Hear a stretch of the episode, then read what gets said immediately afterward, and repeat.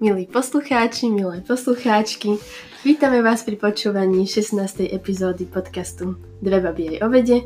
Moje meno je Simona a dnes tu so mnou nesedí len Kristýna. Ahojte. Ale máme aj hostku. Hostku? Hostku. a, doletela, alebo dovlakovala si k nám, doletela. doletela k nám až z Londýna a budeme sa spolu rozprávať o fyzioterapii. Ahoj Ester. Ahoj. Ahoj Ester ešte raz. Ahoj, ahoj. Takže, fyzioterapeutka, ťažké slovo na vyslovenie, aké to bolo na vyštudovanie? Ťažké, takisto ako na vyslovenie. Myslím si, že veľa ľudí, keď im poviem, že som vyštudovala 3 roky a vlastne mám už úplne ukončené vzdelanie, že nie je to také, že sa mi nechcelo pokračovať, tak si tak povedia, že, á, že tak to je v pohode. Ale boli to 3 roky ťažkej psychickej, fyzickej námahy, nejakých tých um, zosypaní sa. No, ale všetci sme tam boli. Všetci sme tam boli. Ale tak stalo to za to. Ale určite to nebolo také ako niekto, že si mohol chodiť, partiovať a um, žiť si, užívať si študentský život. Takže kde si vlastne vyštudovala, ako si sa k tomu dostala? No, tak um, študovala som v Londýne na Brunel University, čož teda vtedy, keď som tam ja išla, tak bola jedna ako tuším top 10, čo sa fyzioterapie týka v Londýne, takže som bola celkom rada za to. Um, no a dostala som sa tam úplnou náhodou, pretože keď som bola na strednej škole, som sice vedela, že chcem študovať fyzioterapiu, ale vravela som si, že chcem ísť kamkoľvek, len nie do Londýna. um, takže dávala som si prihlášky, takže vedela som, že chcem ísť do zahraničia.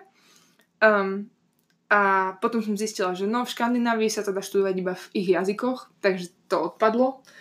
Takže teda anglicky hovoriaca krajina, tak som si dávala, že Aberdeen, Manchester a všelijaké iné mesta, kde som sa bohužiaľ nedostala len kvôli tomu, že som nemala tie správne maturity, ktoré oni chceli. Takže nakoniec som to ostala v Londýne. Ale nakoniec som za to veľa akože úplne rada. A myslím si, že osud to tak asi chcel, pretože škola bola úplne skvelá, čo sa týka toho, že čo ma to naučilo.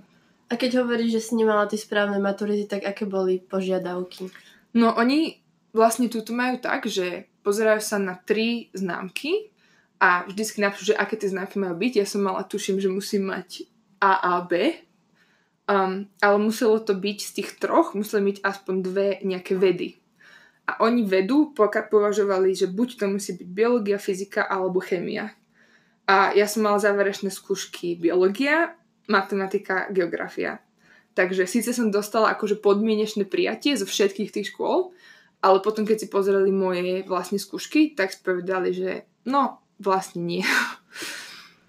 Rozumiem. A keď hovoríš teda, že tu hľadali vedecké odbory, keby si to mala porovnať so Slovenskom, je to naozaj vedecký odbor a ešte s podotázkou, lebo keď sme sa aj pýtali známych, že či by mali pre teba nejaké otázky, tak väčšina reagovala tak, že najskôr musím si čo tá fyzioterapia vôbec je. Robí, hej. Mm. Aby som sa mohol niečo pýtať, takže prvá otázka je, či je to naozaj vedecký odbor a druhá, ak by si tam vlastnými slovami nejako teda mohla vysvetliť, mm-hmm. čo to vôbec je.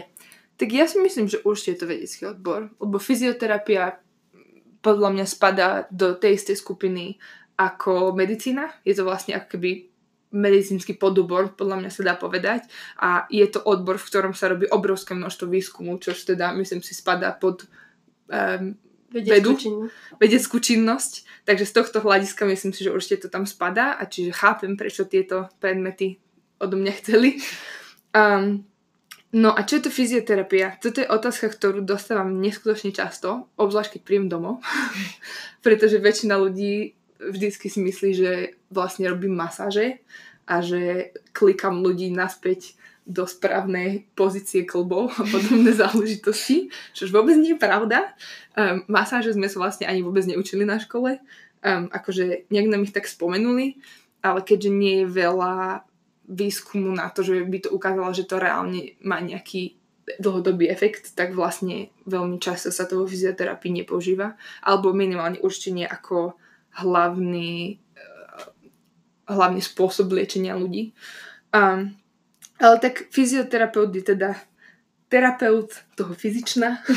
Čiže je to človek, ktorý sa snaží liečiť pohybový systém, ale ja by som to ešte možno špecifikovala, že do pohybového systému znamená to, že aj napríklad dýchacie svaly, tam taktiež sa zaratávajú a taktiež sa tam počíta aj nervový systém, lebo nervový systém a svalový systém je strašne úzko spätý. Takže nie je to úplne len, že svaly a klby. Um, ale teda my sme tí ľudia, čo nerežú, nedávajú lieky. My tak liečíme skôr pohybom a inými záležitosťami. A keď si hovorila, že to teda má tieto rôzne kategórie, tak je aj v rámci fyzioterapie, že sa špecifikuješ na, nejaký, na nejakú časť? Áno, áno, jednoznačne. A ja musím povedať, že keď som išla na vysokú školu, tak som vedela o pár takýchto zameraniach a potom, ako som začala študovať, tak som mala pocit, že mi explodoval mozog a objavila som Ameriku, keď som si uvedomila a ešte stále dodnes deň, a to už pracujem vlastne dva roky, um, sa stále učím nové a nové a nové odbory, kde sa fyzioterapia um, vlastne nachádza, kde sa používa. Um, tak samozrejme taká úplne najklasickejšia fyzioterapia muskuloskeletálna, keď to tak preložím, um, alebo teda tie svaly, a, a kostra kolby je to, čo poznáme, že prídete k fyzioterapeutovi nejakú kliniku, boli vás koleno, alebo mali ste operáciu, alebo natiahli ste si sval, boli vás chrbát, on vám dá nejaké cvičenia, nech vás vyšetrí a teda uh, snaží sa vás zrehabilitovať naspäť. Ale je to taktiež napríklad um, detská fyzioterapia, Uh, kde veľakrát napríklad, keď sú deti s rôznymi vývojovými poruchami alebo všelijakými genetickými poruchami, um, tak s týmito detičkami sa dá krásne cvičiť. Potom je napríklad fyzioterapia ženská, a, ktorá fyzioterapia pred a poporodná, kde sa dávajú dokopy veci ako palmové dno a, a toto je napríklad veľmi, veľmi zaujímavá záležitosť, o ktorej veľa ľudí nevie. Um, potom mám fyzioterapiu neuro, neurologickú alebo neurorehabilitáciu, ktorá je obrovská, obrovská záležitosť, čo sa týka zase buď genetických záležitostí, alebo také, že ľudia po porážke, ľudia, ktorí mali nejaké zlojené chrbtice alebo podobné záležitosti. Je fyzioterapia plúcna, čiže tam máme tie dýchacie svaly a to je teda hlavne v nemocnici, keď sú ľudia vo vážnych stavoch. Um, a teda fyzioterapeut sa snaží pomôcť tomu človeku vyčistiť tie plúca alebo nafúknuť tie plúca, keď majú kolaps po, po, po operácii a rôzne takéto problémy. No a to je teda ich pár. No a vlastne ty si teraz v tom štádiu, kedy robíš také tie tzv. rotácie, že robíš na rôznych oddeleniach, ktoré sa venujú rôznym týmto pod typom mm-hmm. fyzioterapie. Máš nejakú, nejaký typ, ktorému by sa chcela venovať v budúcnosti? Áno, mám. Som rád, že tak eh, mňa už od vysokej školy um, úplne najviac fascinovala práve tá neurorehabilitácia. Pretože odkedy sme to mali ako predmet a prosto mala ako prax, tak som si uvedomila, že ten mozog je fakt centrum celého tela a od neurorehabilitácie sa odvíja úplne všetko. A vlastne u každej z týchto pod častí, ktorú som práve pomenovala, sa to dá nejak spojiť s neurorehabilitáciou. Takže preto ma to tak zaujalo. A môžeš nám to vysvetliť, teda presne ako sa ten mozog prepája následne s tým telom? Myslím, že si nám uspomínala nejaké vzorce a choreografie. No, tak ono vlastne veľakrát sa vraví, um, že teda srdce je taký ten základ toho tela um, a niečo, čo nás drží pri živote, ale vlastne mozog je zodpovedný aj za to, že to srdce nám bije. Takže ja vždy tvrdím, že nie, naozaj mozog je ten pán toho celého tela. A teda mozog je taký operátor, ktorý vlastne operuje naše svaly, ktorý nás nutí dýchať, ktorý nás nutí kašľať, ktorý nás nutí chodiť tak, ako chodíme, alebo sedieť tak, ako sedíme. Pretože vlastne akúkoľvek aktivitu my robíme, keď napríklad um, môj obľúbený príklad, sa učíme korčulovať, tak um, na to potrebujete urobiť určité pohyby v určitom, určitej sekvencii a musíte ich urobiť určitou silou a v nejakom momente ich zastaviť. A vlastne toto sa neodvíja od vašich svalov, ale vlastne všetko to vychádza od vášho mozgu. On vlastne na každú aktivitu, ktorú robíte, tak má takú poličku niekde odloženú, ako náhle tú aktivitu už ovládate. A je to fakt ako, tak, ako keby taká choreografia, on povie, dobre, mám korčulet, čiže zapojím sval 1, 2, 3, 4 v tomto poradí, v tejto sile. A toto má na úplne akúkoľvek aktivitu vo vašom tele.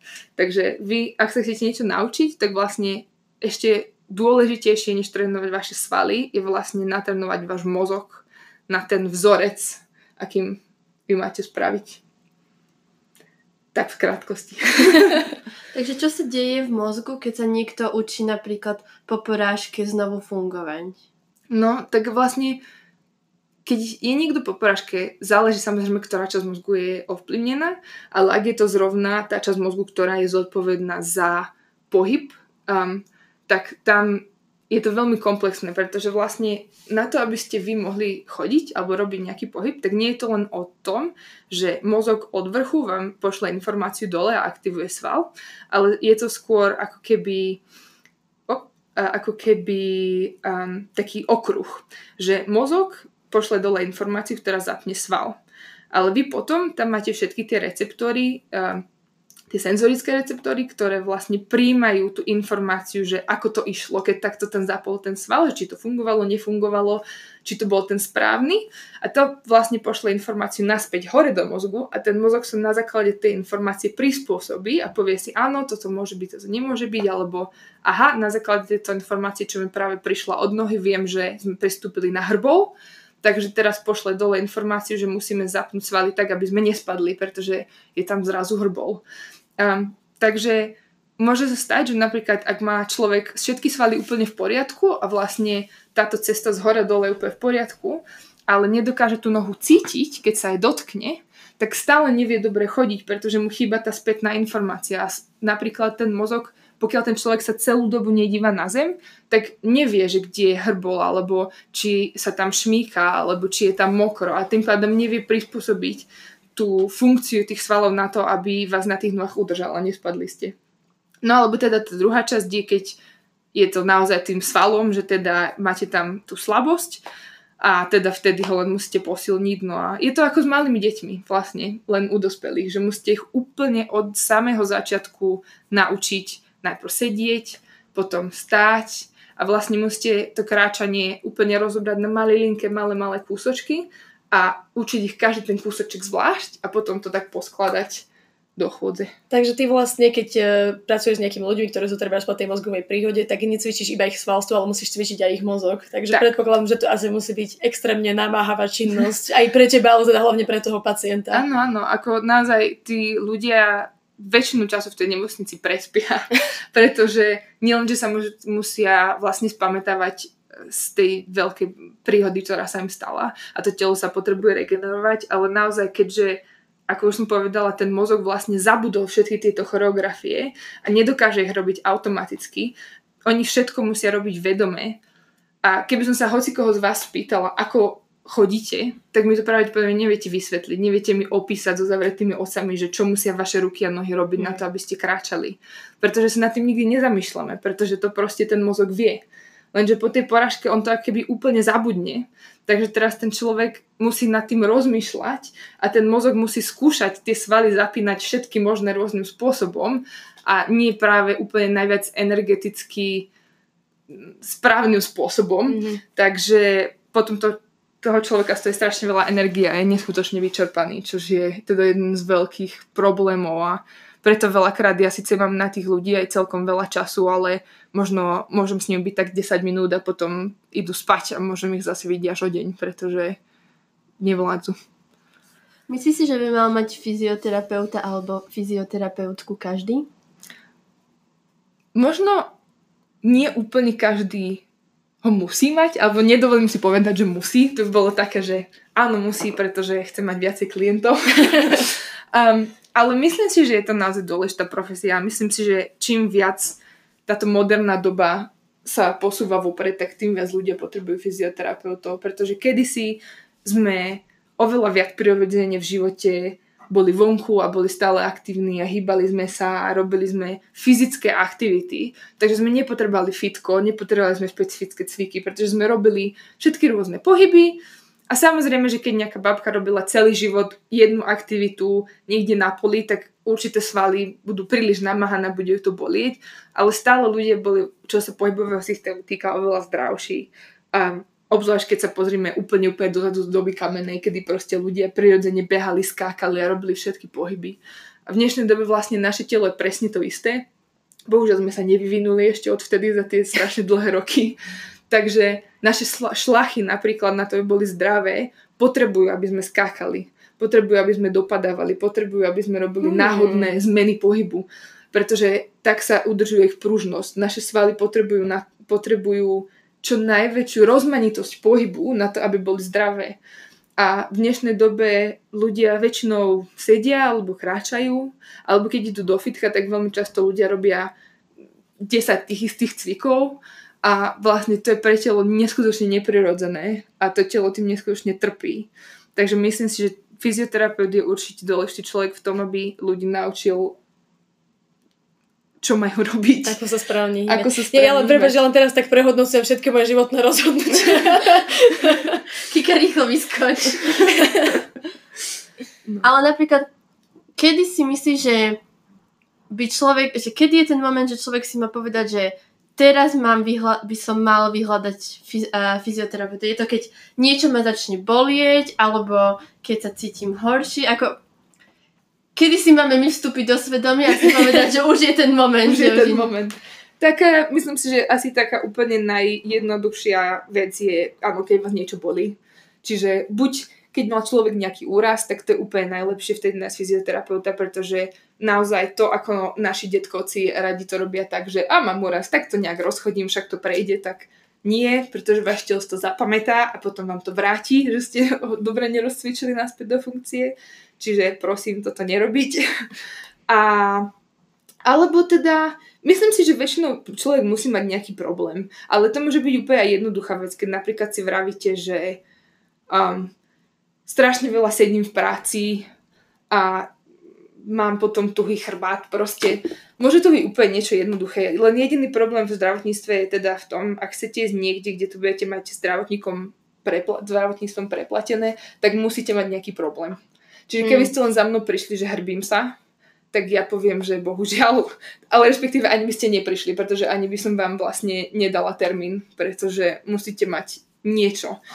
A musí vás niečo bolieť alebo niečo nefungovať.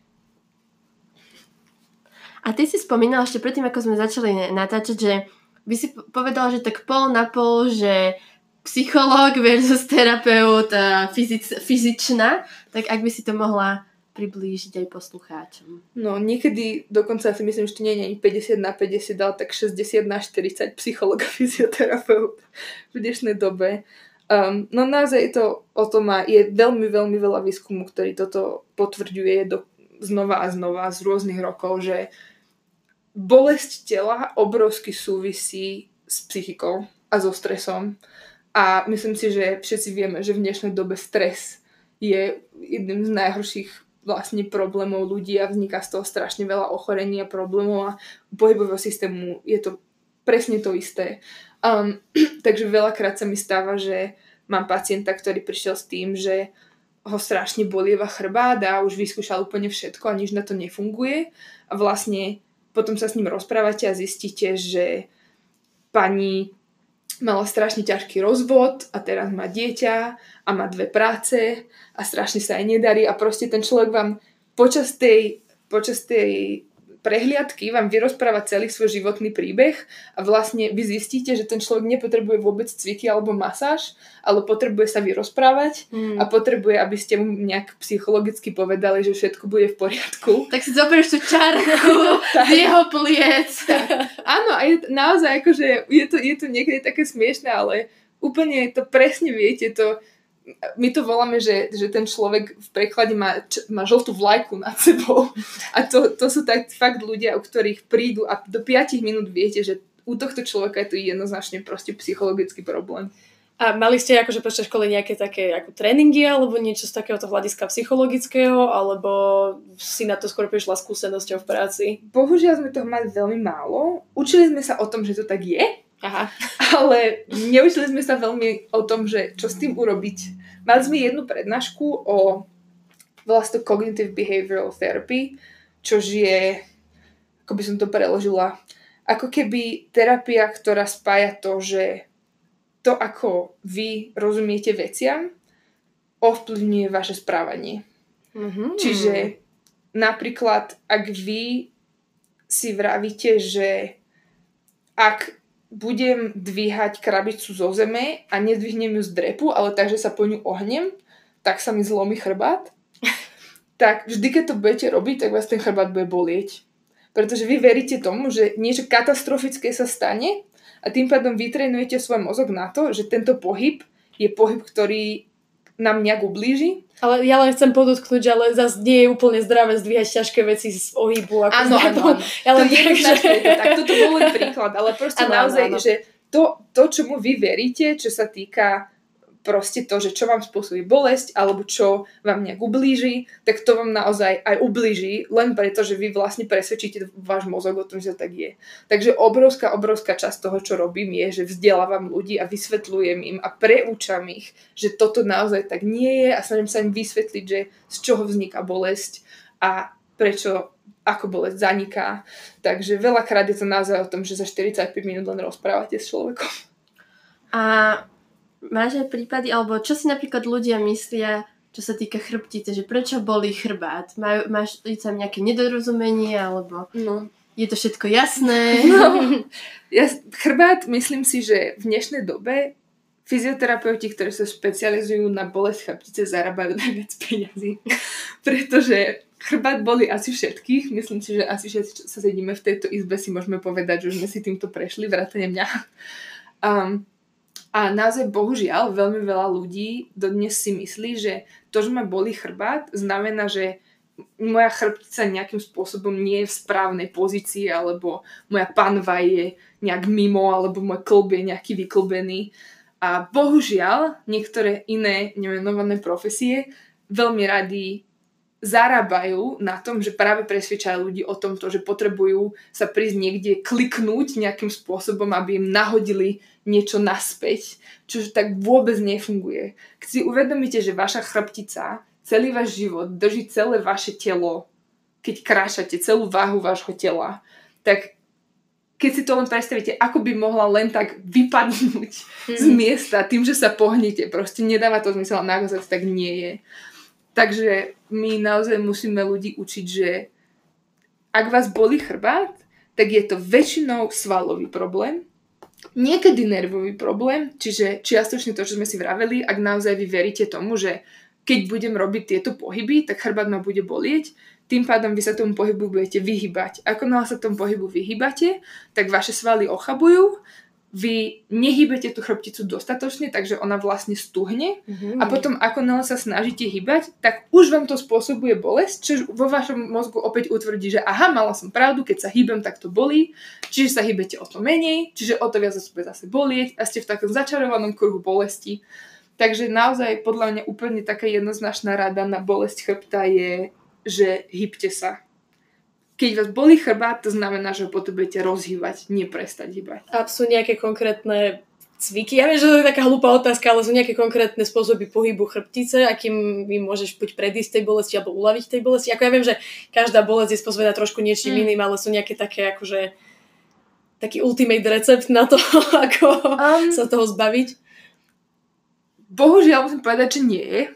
A viem, že to je to úplne najhoršie, pretože ľudia by strašne chceli a majú veľmi rady články typu 10 cvikov, ktoré vám zaručene uľavia od bolesti chrbtice. Čož úplne viete, že ten článok jednoznačne nebude pravda, ak Mm, čítate mm. takýto názov. Ale opäť, um, teda aspoň môj uh, profesionálny názor je taký, že snažiť sa hýbať všetkými smermi a snažiť sa hýbať prirodzene je prirodzene, čo tým myslím, je, keď sa pozriete na to, ako sa hýbu zvieratá, keď sa pozriete na to, ako sa človek hýbe normálne a keď si predstavíte všetky pohyby, ktoré chrbtica dokáže urobiť. Viem sa pohnúť dopredu, dozadu, do strany, viem sa otáčať, tak vlastne vy by ste sa mali sústrediť na to, aby v hociakých cvičeniach, čo vy si zvolíte, ste prešli všetkými týmito pohybmi. Ak to budete robiť, tak veľká šanca je, že vaša chrbtica bude zdravá. Ako náhle budete robiť jeden alebo dva typy pohybu, tak stále budú typy pohybu, ktoré nerobíte a tým pádom tam môže vzniknúť bolesť. Na tom, že sa máme hýbať, sa asi zhodneme úplne všetci, ale čo sa týka nejakej vedeckej obce, tak zhodujú sa, že čo spôsobuje bolesť chrbtice? No tak toto je vlastne jedna z oblastí, na ktorej je neskutočné množstvo výskumov a vlastne žiaden výskum úplne nedokázal, že čo tu bolesť chrbtice spôsobuje. Ale je dosť veľké množstvo výskumov, ktoré dokazujú, že čo to nespôsobuje. A teda um, jedna z týchto vecí a bol niekoľko veľmi zaujímavých výskumov, ktoré sa pozerali na to, že keď zoskenujeme niekoho chrbticu a pozrieme sa, čo tam nájdeme a e, doktor vám povie, že dajme tomu táto platnička tu troška vychádza do strany alebo e, toto je tam niečo zapálené, že či toto naozaj znamená, že tým pádom toho človeka bude bolieť v tej časti chrbát. A ukázalo sa, že jednoznačne to tak nie je. Um, nepamätám si presne, kto urobil tento výskum, nie som tak dobre až pripravená, ale uh, bol to výskum na niekoľko tisíc ľuďoch, um, kde zobrali veľké množstvo bežných ľudí z ulice, um, zhruba pol na pol množstva ľudí, ktorí majú dlhodobé problémy s bolestou chrbta a potom zobrali ľudí, ktorí sú úplne v poriadku, alebo teda majú iné zdravotné problémy, ale chrbát ich neboli, alebo možno len raz za čas. A urobili všetkým presne rovnaký sken chrbta a zistili, že takmer u presne takého istého množstva ľudí, ktorí nikdy nemali bolesti chrbta, takisto ako čo majú bolesti chrbta, je pravdepodobnosť, že budú mať teda ľudovo povedané vyhodenú platničku. Teda, aby sme vysvetlili, platnička je vlastne, ako máte stavce v chrbtici, tak vždy dva stavce medzi sebou majú takú mekú Um, také tkanivo. Také tkanivo. Keď si to predstavíte ako také tie cukríky, čo keď žujete, sa vám dostanú do zubov.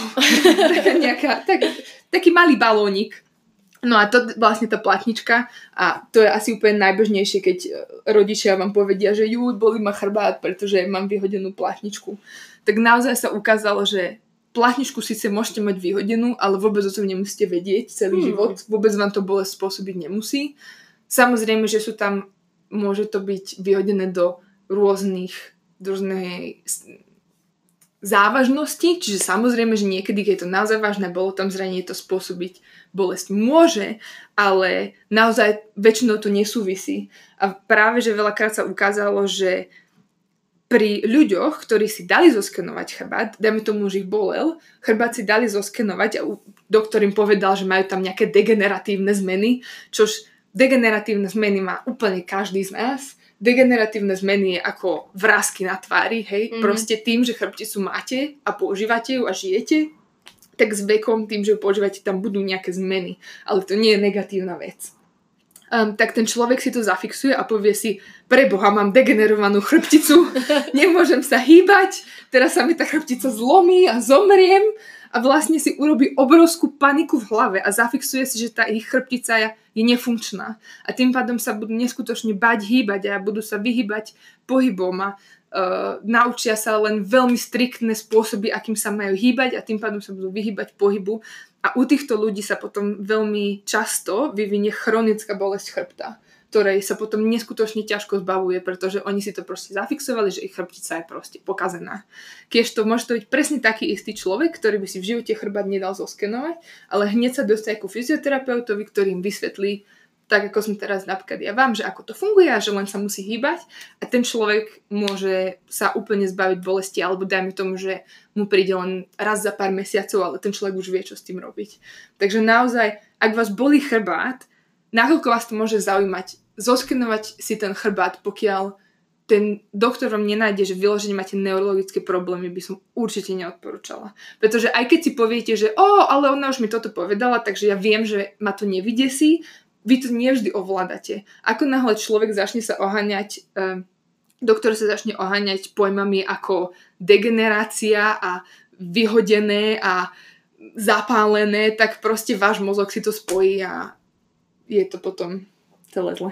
Ja by som povedala, že pokiaľ už teda aj dojde k tej situácii, tak zase ne, nezakrývaj oči, že bože, nechcem to vidieť, nechcem, aby to ukázať a držať si v hlave to, že jasné, veď tak si spomínala, že chrbát to nie je len kostra, to svoje svaly, to svoje nervy, tak môže to brať ako ten celý obraz a nie, že na základe jedného činiteľa sa rozhodovať. Áno. Ale otázka odo mňa. Áno. Hrbím sa. Čo mám robiť? Cvičiť. Prekvapivo. Ako? No. Tak opäť hrbenie sa myslím si, že je momentálne taký problém eh, v momentálnej civilizácie, pretože väčšinu dňa strávime buď sedením v škole, alebo sedením doma za počítačom, alebo v práci za počítačom, alebo v aute. Um, a prirodzene, keď sa uvoľníme, tak to telo sa proste zloží a zhrbí. Um, takže myslím si, že veľmi jednoduchý spôsob, akým sa na to pozerať, je, že pozrite sa, ktorým smerom sa vaš, vaše telo hrbí a Väčšinou teda je to o tom, že tie predné svaly z prednej časti hrudi sú príliš skrátené a príliš tuhé. Čiže tie vy chcete vystrečovať, tie vy chcete natiahnuť. A tie svaly, ktoré sú zozadu na chrbte, kde vám vzniká ten hrb, tak tie svaly sú príliš slabé. Takže myslím si, že nedá sa úplne povedať, že je jeden špecifický cvik, ktorý vám na to pomôže, ale akýkoľvek zdravý cvik, ktorý posiluje chrbtové svaly a naťahuje teda tie predné hrudné svaly, by mal byť vhodný. Ale jednoznačne teda musíš sa pripraviť na to, že neuvidíš zmeny za pár týždňov a pravdepodobne ani za pár mesiacov. Pretože teda minimálne na začiatok na to, aby vôbec vznikla na tej fyziologickej úrovni nejaká zmena uh, svalovej kompozície, potrebujete minimálne 8 týždňov toho istého pohybu alebo teda aktivácie tých istých svalov a v určitej intenzite takisto. Čiže keď spravíte 10 cvikov raz do týždňa, tak žiadna zmena nenastane. Jednoznačne musí tam byť určitá intenzita a repetícia toho istého pohybu. Um, no a ďalšia vec je, ako som povedala, musíte pretrénovať mozog. Musíte pretrénovať mozog, aby sa naučil, že keď sedíte, tak, vás, tak tie svaly má držať iným spôsobom a to trvá veľmi, veľmi dlho. Ale to by nemalo ľudí odradiť, pretože naozaj, keď máte proste 40 rokov, tak stále sa to pretrenovať dá. Len musíte byť vytrvalí. Takže 25 som ešte v pohode, že ešte mám stále nádej. Ešte máš čas, modelinková kate- kariéra je pred tebou. No ale už, na, už nemôžem naraz do výšky, nie? tak v dnešnej dobe inkluzívne módy, myslím, že... tak v tom prípade môže byť aj zrobená modelka.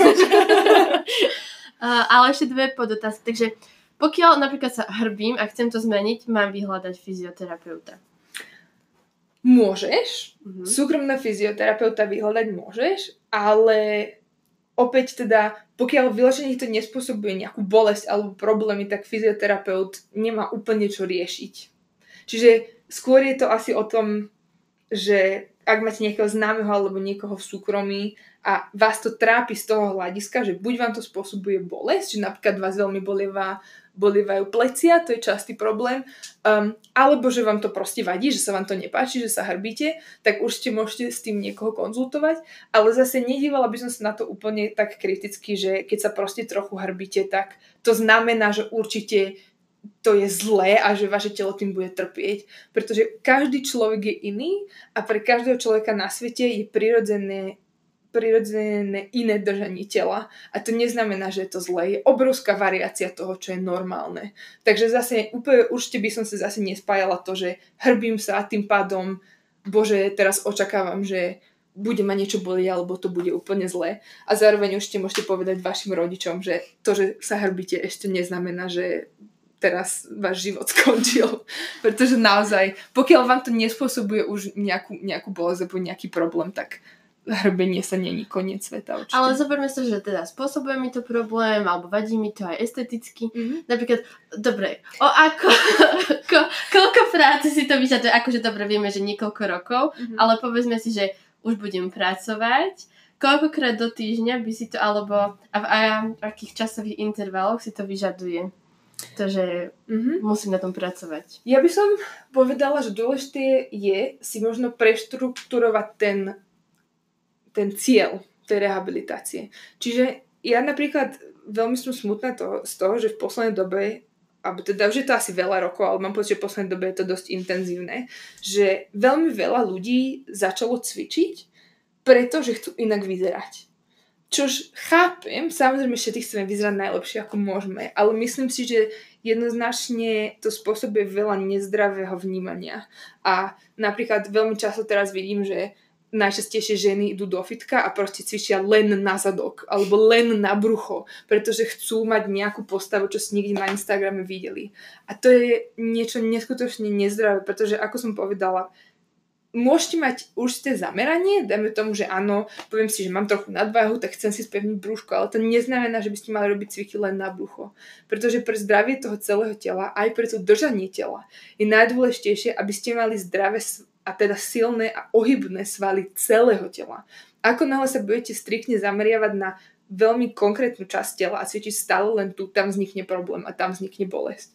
Čiže aj u toho hrbenia by som sa úplne ne, len nesústredila na to, že chcem si držať ramena dozadu, ale dajme tomu, že dám si zámer, že chcem, aby som bola ohybná, chcem, aby keď sa hýbem počas dňa, tak som nemala pocit, že ma niekde niečo ťaha boli, alebo chcem mať lepší rozsah pohybu. Proste skúsiť, skúsiť trošku zmeniť ten cieľ, pretože naozaj podľa mňa nie je to vôbec nie je to veľmi zdravé sa tak veľmi zameriavať na to, že to, čo chcem vidieť na konci môjho, môjho programu je, že si môžem dať fotku na Instagram.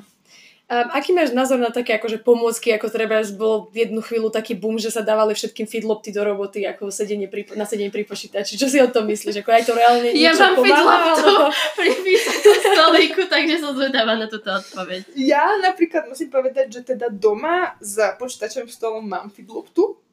Um, takže nemôžem povedať, že je to úplne zlá záležitosť, lebo ja napríklad som úplne za. Um, a myslím si, že nie je to úplne jednoznačne, že ani to najlepšie, čo môžete spraviť, ale zároveň to ani nie je určite zlá vec.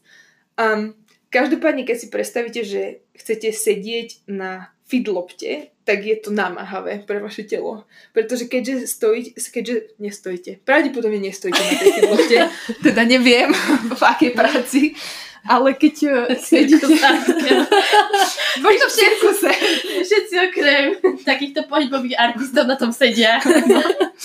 keď sedíte na lopte, ktorá je vlastne veľmi nestabilná, tak ako náhle vaše telo úplne minimálne zmení to, ako sedíte, tak vlastne môžete stratiť balans. Takže vaše telo celú dobu musí len v maličkých množstvách v pozadí zapínať svaly na to, aby vás udržalo v tej dobrej, správnej pozícii. Čože vlastne dôvod, prečo to veľa ľudí robí, pretože chcú aktivovať, vlastne posilovať tie chrbtové svaly, to, čo všetci nazývajú core, veľmi populárny, populárny názov. názov, teda brušné svaly, chrbtové svaly a tak ďalej. Um, čiže z toho hľadiska je to dobré, pretože naozaj zapájate svaly a posilujete ich, ale zároveň by som povedala, že čo sa veľmi jednoducho stane, že ak máte 8 hodín v práci a vy na ne 8 hodín sedíte, tak 8 hodín správne na nej sedieť nebudete.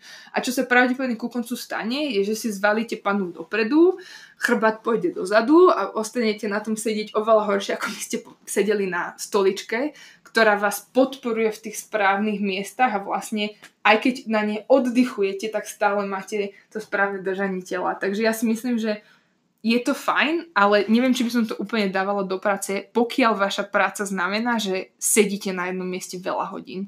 Pretože vaše telo to nevydrží a ako náhle na tej lopte nesedíte správne, tak sa celá tá pointa tej lopty stráca. Takže najlepšie by asi bolo to trošku tak prestriedávať počas dňa, alebo treba z jednu časť si dať loptu a jednu stoličku. Ja by som povedala, že jedna z veľmi dobrých konceptov, ktoré na veľa miestach v zahraničí sa už používa, je, že ľudia majú také tie stoly, ktoré môžu zvy, zmeniť výšku. Aha. Čo znamená, že dajme tomu chvíľu v práci sedím, chvíľu stojím. Hmm. A čiže vôbec nepotrebujete loptu, ale ten základný princíp je, že by ste mali meniť pozíciu, v ktorej sa nachádzate. Takže či to znamená, že sedíte na úplne obyčajnej stoličke, ale každú pol hodinu sa na chvíľu postavíte, alebo sa pôjdete prejsť po kávu a naspäť, alebo si spravíte len zo pár cvičení, kde sa ohnete doľava, doprava a pozriete sa za seba do každej strany, tak to je to úplne najlepšie pre chrbát a vôbec nemusíte dávať strašné peniaze na ultra super špeciálnu stoličku, ktorá vám zásadne zachráni chrbát. A čo hovoríš napríklad na plávanie? Jedna z otázok bola, že či to pomôže pri bolesti napríklad pri bolesti krížov. Ja si myslím, že plávanie je super. Ja som jednoznačne za to, že v podstate akýkoľvek pohyb je super. Čiže určite by som nechcem povedať určite, to je veľmi špecifické slovo, ale väčšinu času by som nepovedala človeku, pokiaľ ten pohyb ho baví, toto nerobte. Pokiaľ nemá už nejaký veľmi špecifický úraz, tak podľa mňa najdôležitejšie je to nájsť si šport alebo typ pohybu, ktorý robíte radi, pri ktorom sa zrelaxujete a ktorý pre vás nie je trápenie. Čiže ak vás plávanie baví, tak je to úplne super, pretože tým pádom sa uvoľnite a ako sme vravili práve pri tej bolesti chrbta je toto najlepšie, že vypnete mozog, nezamýšľate sa a veľakrát u ľudí práve keď ste vo vode, tak sa nezamýšľate úplne nad tým, že ako sa hýbete. Že do akej, do akej miery dvíhate ruku alebo ohýnate chrbát hýbete sa oveľa prirodzenejšie, lebo sa sústredujete len na to, že plávate. Takže preto áno, veľa ľudí sa používa hydroterapia alebo plávanie u bolesti chrbta, pretože na veľa ľudí voda ako taká, len pobyt vo vode pôsobí veľmi terapeuticky a ľudia sa pri tom uvoľnia a dokážu sa hýbať oveľa viac ako na zemi. A vlastne ďalšia vec s tou vodou je, ako aspoň ja si to tak myslím, že voda ťa predsa nadľahčuje, takže ti to musí nejakým spôsobom uľahčovať celkový ten pohyb a aj napríklad si myslím, že keď sú ľudia, ktorí majú treba problém s kolenami, tak plávanie pre nich zrejme dobre, pretože ty síce hýbeš tým klubom, ale ani na ňo nedopadaš, ani na ňo netlačíš. Áno, to je určite ďalšia záležitosť. Veľakrát e, najmä u ľudí napríklad s artritidou alebo u ľudí po rôznych zlomenách a operáciách je voda veľmi dobrá, pretože vlastne vo vode gravitácia nefunguje úplne istým istým spôsobom a vlastne, ako si vravela, vaš, vaš telo je nadľahčované. Um, takže dokážete robiť pohyby, ktoré by ste na suši nedokázali, lebo napríklad bolesť vám v tom bránila. Takže to určite áno. A zase druhým spôsobom je to ako keby taký príjemný spôsob, ako si posilniť svaly, lebo ak dajme tomu, že človek mal práve výmenu kolenného kolbu a všetko ho boli a veľmi sa bojí ho hýbať, tak tá voda na jednu stranu to kolno trošku nadľahčí, takže ten človek sa odváži urobiť viac, ale na druhú stranu, keď skúsite vykopnúť nohu dohoru a vo vode, tak je to ťažšie, mm-hmm. pretože tá voda zároveň dáva určitý odpor. Ale ten odpor je natoľko rovnaký vlastne celým tým, v celom tom pohybe a celkom taký nie veľmi silný, že ten človek ide do toho, pretože z toho nebojí a lebo je to vlastne to ako keby máš tam ten odpor, ako keby si používal činku, ale reálne tam nemáš tú činku, takže to je najmenej také odstrašujúce. Áno, a opäť je to zase o tej psychike, že my si spájame s tým, že pre Boha ten klb bol práve vymenený, takže nemôžem na ňo dať váhu. Ale keď si vo vode, tak si neuvedomuješ, že to je váha. I keď tam je. Takže preto funguje. Otázka plávanie. Hlava pod vodou alebo nad vodou? no, ak sa bavíme o prsiach, uh-huh. tak pod vodou.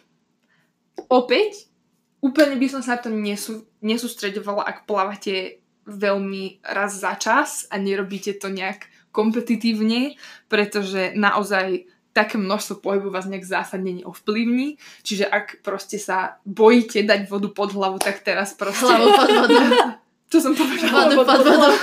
Ani vodu pod vodu nedávajte. Hlavu pod vodu. Ak sa bojíte dať teda hlavu pod vodu, tak proste sa teraz nebojte, že ak ju budete držať nad hlavou, tak sa vám zlomí chrbtica Nad vodou budem držať hlavu. Bože, voda. Um, ale ide skôr o to, že opäť keď sa zamyslíte, že ak vaše celé telo je v rovine a vy sa snažíte len držať tú hlavu nad vodou, tak váš krk ide dosť veľa dozadu, do záklonu. A vlastne prirodzene už len z toho, keď my sedíme na, te- na telefóne, sme tak zložení v posteli a tá hlava ide dopredu a takéto typické, takáto korytnačia hlava, ktorú mladí ľudia si vyvíjajú, tak vlastne to je presne ten istý pohyb. Takže týmto si vlastne len zhoršujete presne te, tú istú deformitu, že tá hlava vlastne pôjde tak dopredu a dohora a potom vás priateľ nebude chcieť. Ďakujem. um, takže z tohto hľadiska, ako áno, ak, ak máte obzvlášť, ak máte problém, že vás bolí kršná chrbtica alebo ramena, tak hlavu pod vodu by som povedala. Alebo na chrbte plávať. Ideálne. Potom ešte z otázok vyberám, čo hovoríš na akupunktúru a ja uh, doplním možno tak celkovo nejakú východnú medicínu, že kde stojí táto fyzioterapia, kebyže na jednej strane je západ, na druhej východ, kde ste vy?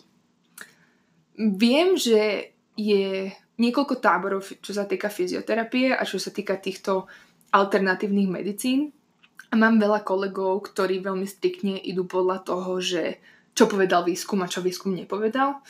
Ale ja nie som úplne tohto názoru, pretože ako som už povedala, fyzioterapia vôbec nie je exaktná veda, pretože je tak neskutočne ovplyvňovaná tom, tým, čomu ľudia veria a tým, aké majú ľudia psychologické problémy a tým, v akej kultúre vyrastali. Takže napríklad, kde pracujem ja, máme um, veľmi veľké množstvo ľudí z Ázie a z Indie, z arabských krajín. A čiže u mňa to je o tom, že ak mám, dajme tomu pacienta, ktorý vraví, že má artrické koleno, ktoré ho neskutočne bolí a tým pádom odmieta robiť akékoľvek cviky, ktoré ja mu dávam robiť. A i keď ja teda, dajme tomu, môžem povedať, že nie je úplne jednoznačný výskum, ktorý by dokázal, že to, že ja mu napícham ihličky do kolena, znamená, že mu ho vylieči, ani mu ho teda nevylieči. Ale ak to pomôže dostatočne na to, že to tú bolesť pre toho človeka utlmí na deň, dva, čo mne úplne stačí na to, že keďže tá bolesť je nižšia, tak ten človek teda bude môcť tie cviky robiť a potom tým pádom bude robiť to, čo ja chcem, tak ja by som určite nepovedala, že nie, jednoznačne nebudem robiť akupunktúru, pretože v to neverím. Takže ja si myslím, že ako fyzioterapeut na to, aby ste jednotlivým ľuďom pomohli, tak jednoznačne musíte robiť trošku kompromis v tom, že čomu ten človek verí, že mu pomôže a v to, čo vy viete, že mu pomôže a vlastne tak nejak chodiť na tej línii medzi tým a snažiť sa na to prísť. Určite nie som proti a naozaj viem o veľa ľuďoch, ktorým akupunktúra pomohla a je nejaký výskum, ktorý ukazuje, že akupunktúra môže mať krátkodobý efekt na zníženie bolesti, lebo vám aktivuje určité tie neurologické senzory, ktoré vlastne fungujú podobne ako keď si dáte ibalgin, že vlastne vám zníži tú bolesť. Ale to je naozaj, chápte to skôr ako keby ste si dali ibalgin, ktorý funguje len pár hodín, alebo teda deň, alebo určitú dobu, ale určite to re- nerieši dlhodobo problém. Takže dívala by som sa na to tak. Všeobecne by som povedala, čo sa týka fyzioterapeutických problémov, ako náhle to riešite nejakým pasívnym spôsobom, či už to je masáž, alebo nejaké to naprávanie, alebo ihličky do tela, alebo lieky, tak nikdy tým nevyriešite ten problém. Je to skôr ako taká barlička, môže vám to krátkodobo pomôcť, môže vám to krátkodobo uľaviť, ale určite by som sa na to nedívala ako nejaké dlhodobé riešenie, pretože to nie je. Si myslím, že takýmto krásnym posolstvom by sme to už mohli pomaly aj tak uh, doniesť do konca. Ja mám ešte možno jednu takú otázočku, že teda ty teraz pracuješ a žiješ v Londýne a rozmýšľala si niekedy nad tým, že by si sa vrátila na Slovensko? Myslíš, že na Slovensku je nejaký potenciál pre takúto fyzioterapeutickú činnosť? Budem riskovať, že možno urazím niektorých ľudí týmto názorom, ale teda mám niektorých známych fyzioterapeutov na Slovensku aj v Českej republike a viem, že momentálna situácia fyzioterapie na Slovensku nie je veľmi dobrá, čo sa týka toho, že naozaj fyzioterapia nie je veľmi rozvinutá nie je veľmi používaná. Samozrejme sa to zlepšuje, ale jednoznačne fyzioterapia nemá takú platformu ako tu, takže ja viem, že v mojej momentálnej situácii, keby som sa dostala na Slovensko, tak hoci si dovolím povedať, že moje znalosti sú pomerne veľké a dokážem riešiť naozaj veľa problémov, tak len tým spôsobom, aký je, akým je zákon postavený alebo akým je systém postavený, tak vlastne by mi nebolo úplne dovolené robiť to, čo tu môžem robiť a čo chcem robiť. Bohužiaľ na Slovensku fyzioterapeut nie je tzv. autonómny pracovník, to znamená nemôže úplne robiť sám za seba rozhodnutia, ale potrebuje rehabilitačného lekára, ktorý mu napíše predpis a v podstate mu povie, čo má robiť. Um, a viem, že dá sa do nejakej miery toto obísť, ale ja viem, že momentálne ma to dosť frustrovalo, keď by som vedela, že ne, nemôžem si byť vlastným pánom a nemôžem ľuďom pomáhať tak, ako viem. Tak ono to trochu aj stráca ten point, keď ty, tebe iba niekto predpíše, že čo máš robiť a ty s tým človekom cvičíš, tak na to sú predsa rehabilitační pracovníci, keď ty ako fyzioterapeut by si mal byť schopný vytvárať tie cvičenia a tie programy pre tých ľudí sám. Áno, je to tak a vlastne ja tu momentálne pracujem ešte len dva roky a pracujem v týme, kde ja mám asistentov, ktorým ja vravím, čo majú ísť robiť. Takže prísť do krajiny, kde by som sa musela úplne vrátiť dozadu a e, riskovať to, že by som sa, dajme tomu, zamestnala v zdravotníctve a musela by som robiť techniky, ktoré viem, že sú zastaralé a ktoré nefungujú alebo s ktorými nesúhlasím, tak momentálne úplne by som ako s tým nebola spokojná, ale veľmi, veľmi dúfam v hĺbke svojho srdca, že sa to nejak posunie, pretože naozaj by som sa rada vrátila a určite by som rada aj ja nejak prispela tej zmene a, a, a trošku viac tú fyzioterapiu rozvinula, len viem, že momentálne by, to, by mi to nebolo úplne umožnené. Tak ďakujeme krásne. Ďakujeme, Ester. Bolo to super rozhovor a úplne som teraz uh, taká zadumaná. Teraz, teraz myslím, že keď toto ukončíme, tak si poďme trošku poskakať ja spravím nejaký pohyb do boku. Áno, áno. Choďte, choďte na ihrisko za nejakými deťmi a choďte skakať, behať, robiť veci. Aj keď možno práve teraz nie, lebo sa tu okolo nás práve šíri tento hurikán Katrina. No tak možno nie teraz, tento týždeň. Ale viete, čo môžete robiť za ten čas? Rozmýšľať, koho budete voliť. Dobre, ďakujeme, že ste si nás vypočuli. Pekný deň. Krásne sa majte. Ahojte. Papa.